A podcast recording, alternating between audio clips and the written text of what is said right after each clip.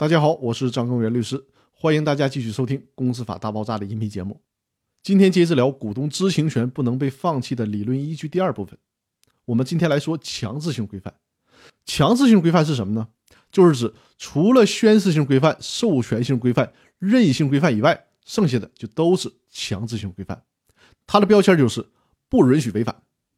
所以在公司法第三十三条、第九十七条规定股东知情权的时候，法律可从来没有公司章程里有规定、从其规定之类的表述。规定的是很死的，从来没有授权公司章程可以对这两个条文做出改变，所以对股东知情权的这两个条文就是强制性的规范。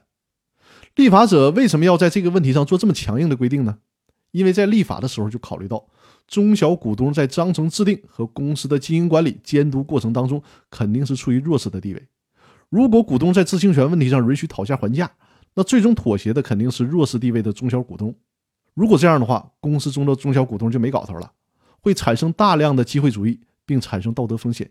说白了，就是会有大量的坑蒙中小股东的情况出现。你投入十万、二十万的资金进来，过半年就告诉你全赔光了，你也不知道钱去哪儿了。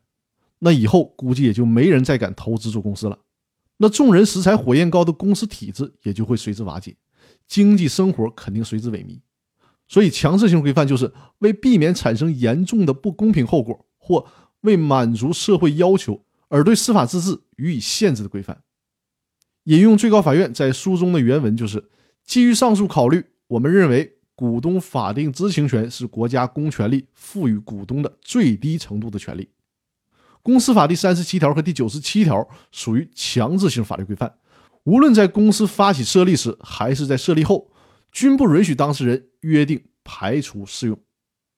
那以上就是股东知情权不允许被放弃的理论依据的第二部分。有关第三部分的内容，我们明天继续。谢谢大家。